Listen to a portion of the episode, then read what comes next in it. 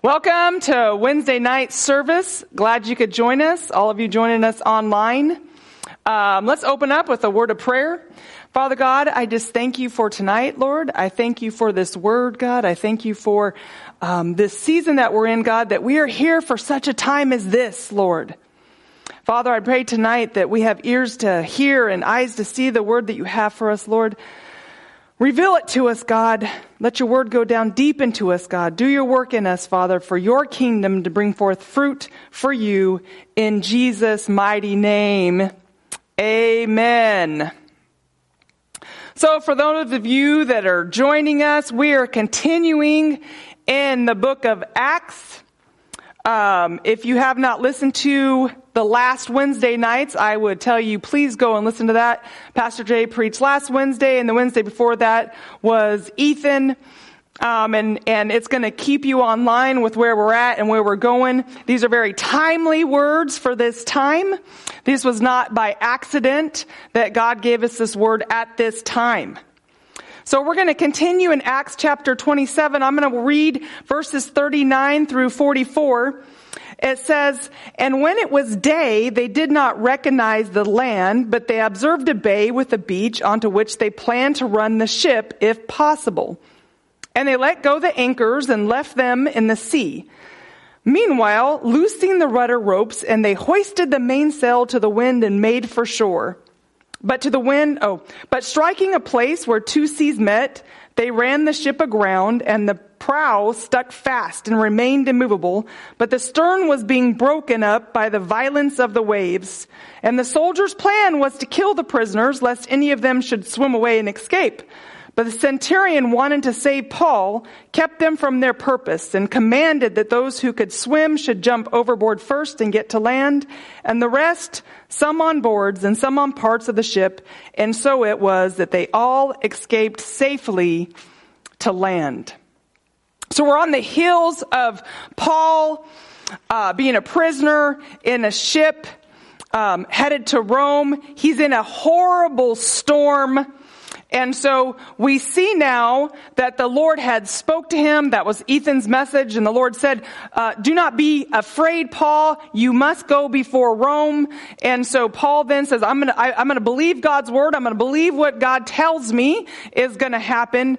And so he then now is telling the prisoners, uh, don't get out of the boat. If you stay in the boat, no harm's going to come to you. And we see here that they all escape safely to land.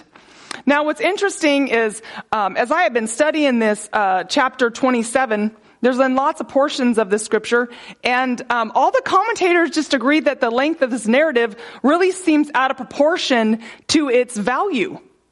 So, uh, what does that mean? And, and Luke here, right? You know, Luke wrote the book of Acts, and uh, and it said he was really well known for really documenting things, and so there's that documentation of him really wanted to get the story right, and this is what we went through. But you know, there's really a bigger picture from it, and there's lessons that we can learn from these things. And the first thing that we can learn from this uh, chapter 27 is that it illustrates the providence of God. In bringing Paul safely to Rome, circumstances seemed to make this impossible. If you remember back in Acts 23, 11, it says, But the following night, the Lord stood by him, by Paul, and said, Be of good cheer, Paul, for as you have testified for me in Jerusalem, so you must also bear witness at Rome. And so as we're reading in Acts, Paul had expressed his intention to head straight to Rome from Jerusalem, yet he was arrested in Jerusalem. He was subjected to endless trials. He was imprisoned in Caesarea. He was threatened with assassination. He nearly drowned in the Mediterranean. He was nearly killed by soldiers and he was bitten by a snake, as we shall soon see in the next chapter.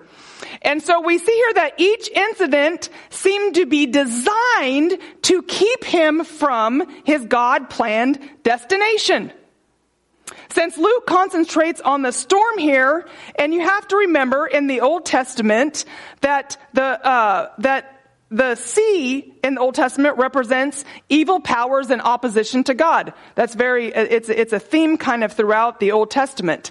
And so it wasn't the forces of nature, the water, wind, or the snake, and it was not the schemes and plans of man which were arrayed against Paul, but it was the demonic forces at work through them. And scripture is full of examples of the devil seeking to thwart God's saving purpose through his people and Christ. If you remember, the enemy tried through Pharaoh to drown baby Moses, through Haman to annihilate the Jews, this is in the book of Esther, through Herod the Great to destroy the infant Jesus in Bethlehem, and through the Sanhedrin to stifle the apostolic witness and smother the church at its birth. And so now we see the storm and the sea attempting to stop Paul from bringing his gospel to Rome. But Jesus said, Paul, you must stand trial before Caesar. But we see here God obstructing the enemy's plan and kept the enemy from his purpose. Luke lets us in on the excitement of his story by letting us into his secret, mainly that Paul in advance would reach Rome. So then we know from the beginning that he will get there. But as the narrative proceeds and the storm becomes more violent until all hope is lost, we wonder how on earth will he be rescued? Will he make it? yes. Yes, he will make it, for God said he would. And that no weapon of the enemy would or could stop Paul. Isaiah 54, 17 says, No weapon formed against you shall prosper. And every tongue which rises against you in judgment you shall condemn. This is the heritage of the servants of the Lord, and their righteousness is from me, says the Lord. Tonight's sermon is titled, No Weapon Formed. And the Lord told Isaiah here, he says, this is a heritage of the servants of God that no weapon formed against us would prosper. So what does this mean? Well, first of all, it means that security and final victory are the heritage of every faithful servant of the Lord. Security and final victory are our heritage of every faithful servant of the Lord. And the righteousness by which we are justified and the grace by which we are sanctified are the gift of God and effect of his special love.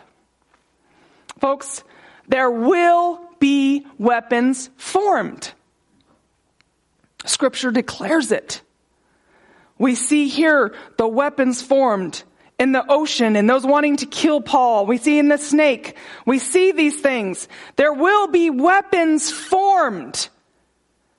Herod, right? I just read to you the list. There's a list as you go through the Old Testament of uh, uh, uh, uh affliction and obstruction coming against the man and woman of God on their mission. And we have a common enemy that seeks to devour us. The enemy seeks to deceive you. He, he, lies and he twists God's word. And the Bible says that he comes to steal, kill, and destroy. And we are not immune to his tactics. If you look at the life of Job, um, everything gone in a day. In one day, everything was gone by the hand of the enemy. Everything. See, the enemy can destroy everything you own. He can kill every person you love. He can slander your good name. He can lie about you. But here's what he can't do. He cannot touch your faith in God. The enemy's weapons cannot steal your salvation. They cannot rob you of your joy and peace. And a weapon formed only has as much power as you allow it in your life. It cannot stop me from obeying God's word. It can't stop me from reading and studying the word of God. The weapon has no power over my prayers, for at any time I can drop to my knees and I can bow down before his throne. Satan has no power over God's ability to hear my prayers. And the enemy cannot steal the Spirit of God that lives inside me. For we are secure in his hands and we can trust him with our heart. We have the mind of Christ. We can put on the mind of Christ. We have access to his wisdom and his strength and we are his righteousness and we walk in white. These are things the enemy cannot steal. And as long as I live here on this earth and there's breath in my lungs, the enemy cannot stop me from preaching the word of God. He might throw everything at you as he did Paul, but he cannot stop you from preaching the word of God. The enemy's weapon cannot take my final victory over death. For one day I will be raised with him in immortality and I will declare, Oh death, where is your sting? God has a plan individually and collectively as a church to prevail over the enemy and this world. You have to stay on the boat. If you remember back when Pastor Jay preached last weekend in verse 31, Paul said to the centurion and soldiers, unless these men stay in the ship, you cannot be saved. You have to stay on the ship. Now, I, I, I don't believe in predestination as Calvin taught, okay? Uh, I'm, I'm going to get into a little bit of doctrine here. I, I, don't believe in Calvinism in that sense, as Calvin taught of predestination, but I do believe that there is a church, a collective group of believers that have been predestined to be conformed to the image of Jesus Christ. In Romans 8, 29 and 30, it says, For whom he foreknew, he also predestined to be conformed to the image of his son, that he might be the firstborn among many brethren. Moreover, whom he predestined, these he also called. Whom he called, these he also justified. And whom he justified, these he also glorified. Now this word foreknew here, it says foreknowledge what this means is that God purposed from eternity to love and redeem the human race through Christ. So then the recipient of God's foreknowledge or forelove, this is, uh, these, these are interchangeable, is stated in the plural. So it says, for whom he foreknew, this is a plural word referring to the church. God's foreknowledge then is primarily for the corporate body of Christ and individuals as they identify with the corporate body through abiding faith and in union with Christ. This then is referred to as election.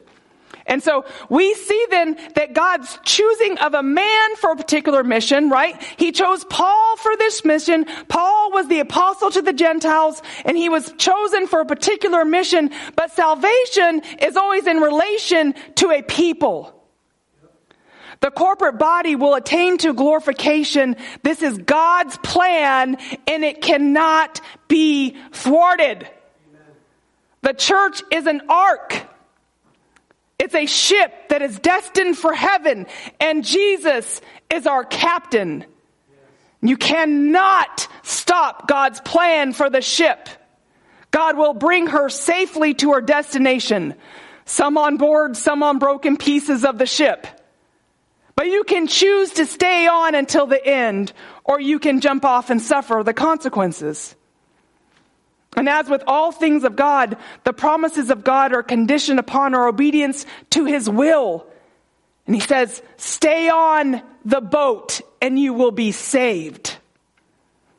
Matthew 24, 13, it says, but he who endures to the end shall be saved. This then is God's purpose for us that cannot be thwarted, that no enemy can stop, is that He has purpose for us in Christ to reach our destination. We have been predestined to be justified, glorified, conformed to Christ, blameless, adopted, redeemed, recipient of an inheritance, the praise of his glory. We are recipients of the Holy Spirit. We are created to do good works and no weapon can stand against God's purpose. this virus going around cannot stop your justification. It cannot stop your glorification. It cannot stop you be conformed to Christ. It cannot stop you from being blameless in His sight. It cannot stop you from being adopted and redeemed and recipients of an inheritance. It cannot stop you from being the praise of His glory. It cannot stop you from being a recipient of the Holy Spirit. It cannot stop you from doing good works.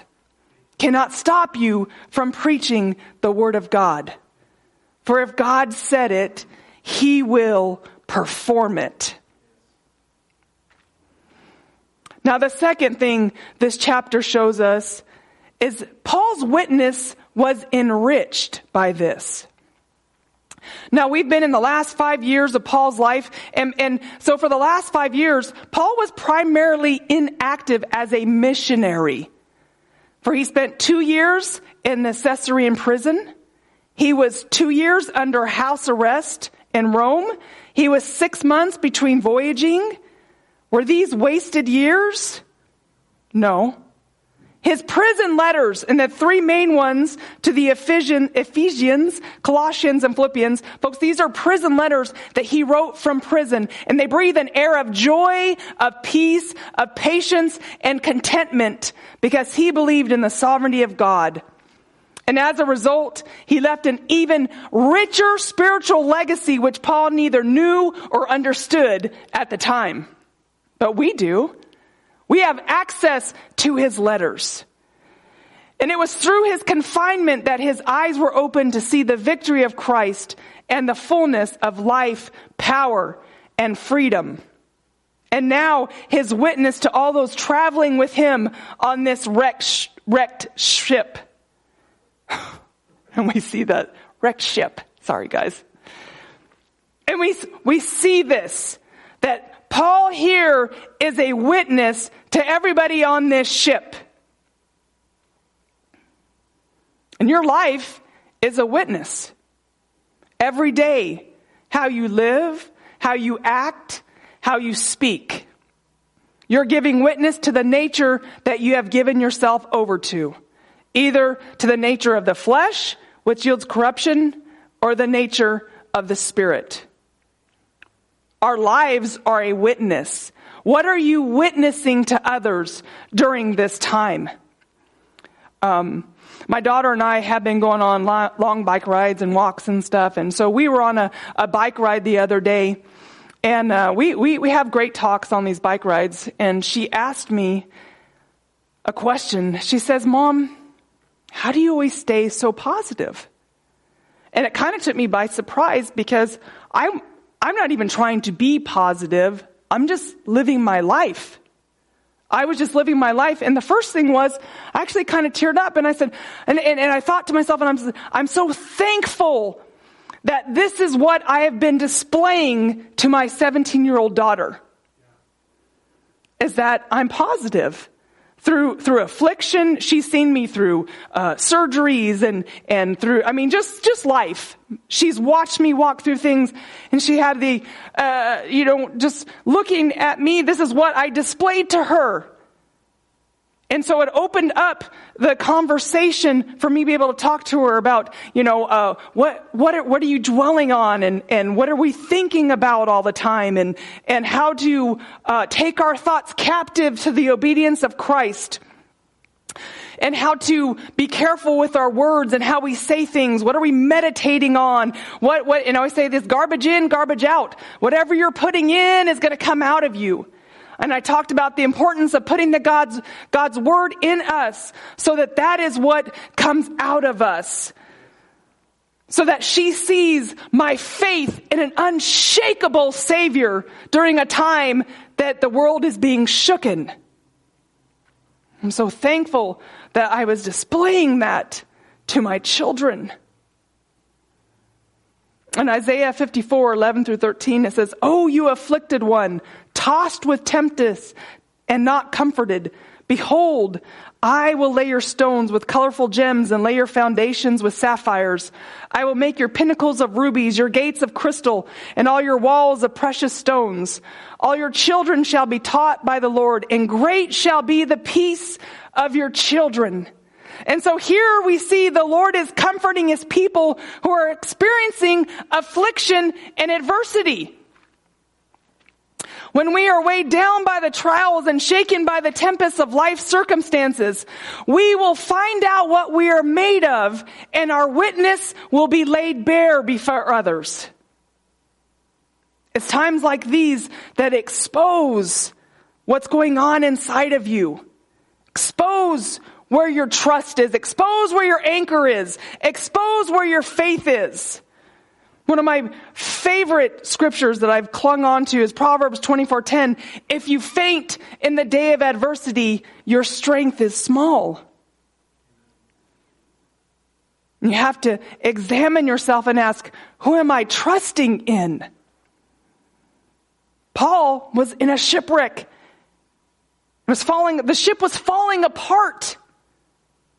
It was literally falling apart. And he said, you know, we're, we're going to be okay. We're going to get there. I got to go, I got to go before Rome. I got to go before Caesar. We're going to get there. Who are you trusting in? One cannot be deemed an overcomer unless there's some adversity to overcome. You cannot be a conqueror unless there's something we are meant to conquer. And triumphant is a meaningless word unless you are facing a setback. And the Bible overwhelmingly says that we are overcomers, that we are more than conquerors. But you have to have something to conquer to be considered a conqueror. What is your life witnessing to those inside and outside your home? And where is your strength found? Where is your strength found? If you faint in the day of adversity, your strength is small. And we're not supposed to rely on our own strength. We're supposed to be drawing strength from God. So if I'm fainting, I'm not drawing strength from the Lord. I'm drawing strength from myself. The Lord gives strength to his people. Are you about to faint? Isaiah 40, 29 says, He gives power to the weak and to those who have no might, he increases strength. Are you feeling weak? He said to me, My grace is sufficient for you, for my strength is made perfect in weakness. Therefore, most gladly, I will rather boast in my infirmities that the power of Christ may rest upon me. Do you feel abandoned and forsaken? 2 Timothy 4, 16 through 18. At my defense, no one stood with me, but all forsook me. This is Paul saying here, may not be charged to them. But the Lord stood with me, and he strengthened me, so that the message might be preached fully through me, and that all Gentiles might hear. Also, I was delivered out of the mouth of the lion, and the Lord will deliver me from every evil work and preserve me for his heavenly kingdom. To him be glory forever and ever. Amen. Are you going through affliction of sickness? Psalm 41 3. The Lord will sustain, refresh, and strengthen him on his bed of languishing. This is a bed of affliction, bed of, um, Uh, it has to do with sickness. In all his bed, you will turn, change, and transform in his illness. Are you afflicted by fear? In and through all things, the Lord is the strength of my life. Psalm 27, 1, the Lord is my light and my salvation. Whom shall I fear? The Lord is the strength of my life. Of whom shall I be afraid?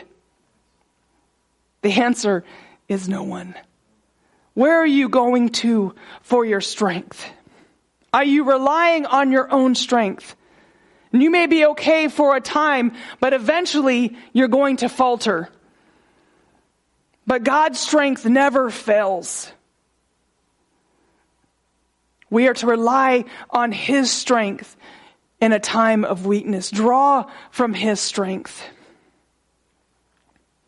The third thing we get from this chapter is that Paul's ministry was authenticated by his sufferings. See, nothing proves the sincerity of our beliefs like our willingness to suffer for them. Not saying he suffered and so was authenticated just because he suffered. No, he was willing to suffer for his beliefs. So Paul had to suffer and he had to be seen to suffer for the gospel that he was preaching.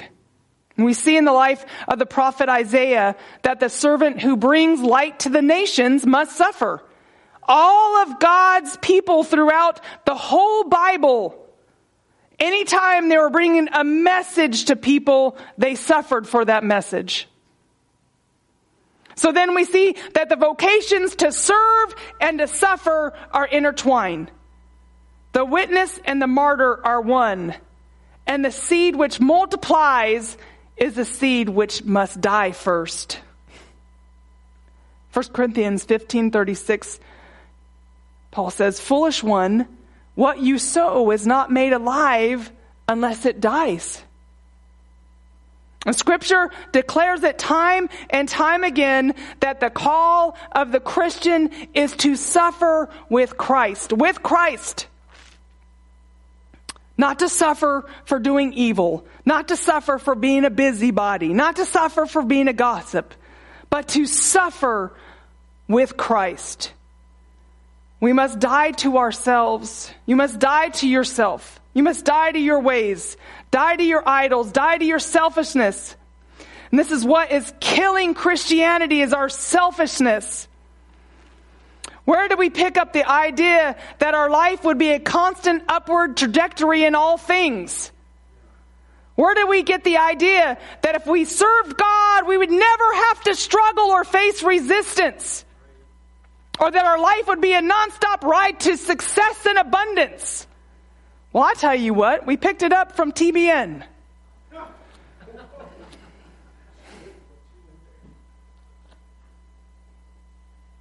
It's not so in Scripture.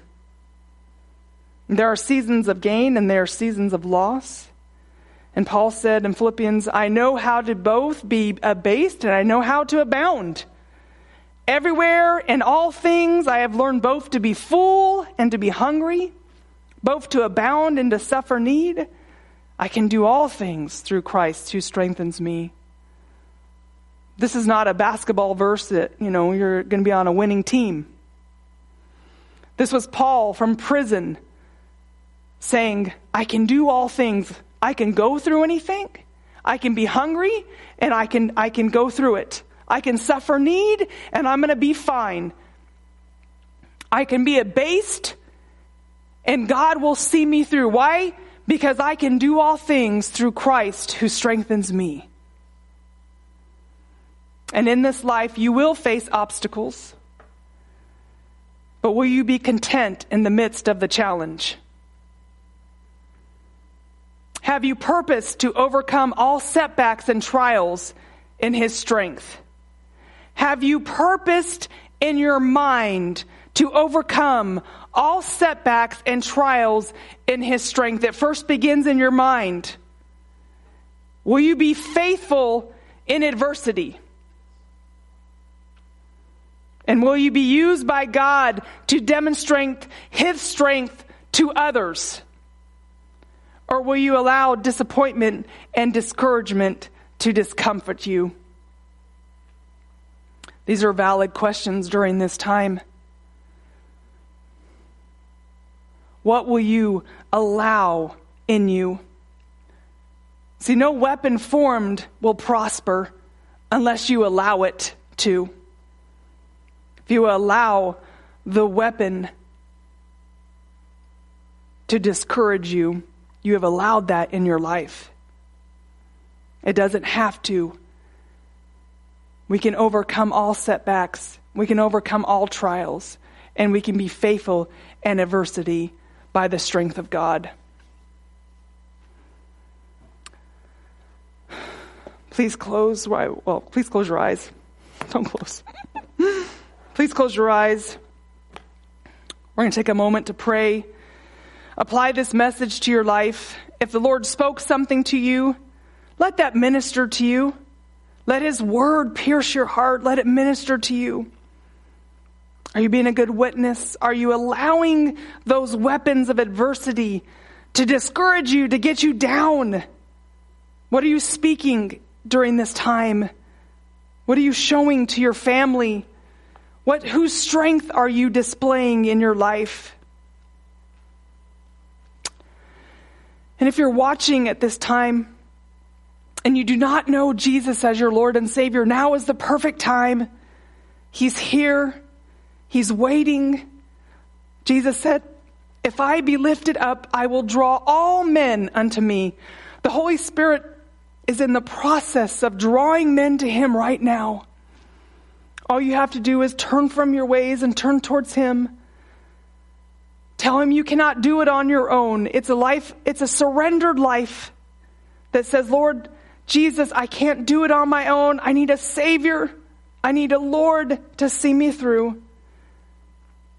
Just repent of your sins and turn towards Him and start walking that way. Start reading your Bible. Start praying with people. Find other Christians to be around that will minister the Word of God to you. Get involved with them. And they will help you through this. Father God, I thank you for this word, Lord. I thank you for this time that we could come together. God, apply this to our lives, Father God. Lord, encourage everyone here tonight, God, everyone that hears this, Lord, that they're going to make it. No weapon formed. They will get to their destination safely, God. Encourage them with that, Father. Let us, in, let us be the people that you need us to be during this time, Father. Let us rise up in faith, rise up in courage, in the mighty name of Jesus, amen. Thank you for tuning in. Tune in uh, Sunday morning, 10 o'clock, Easter. For Easter? It'll be Easter. Yes, Easter for Easter. Easter services, people. 10 a.m. Be there. Don't forget.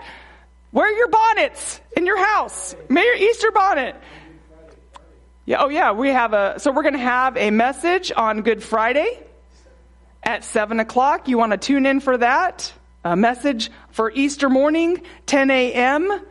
And Wednesdays at 7. See you then. Love you guys. Thank you for watching the Faith and Victory live stream. If you'd like to learn more about our church, please check us out online at faithandvictory.com. We're also on Facebook, Twitter, Instagram, and Snapchat, and we'd love to connect with you there. If you'd like to financially support Faith and Victory Church's ministry, please text FAVC to 77977. God bless you and keep you from the FVC Live team.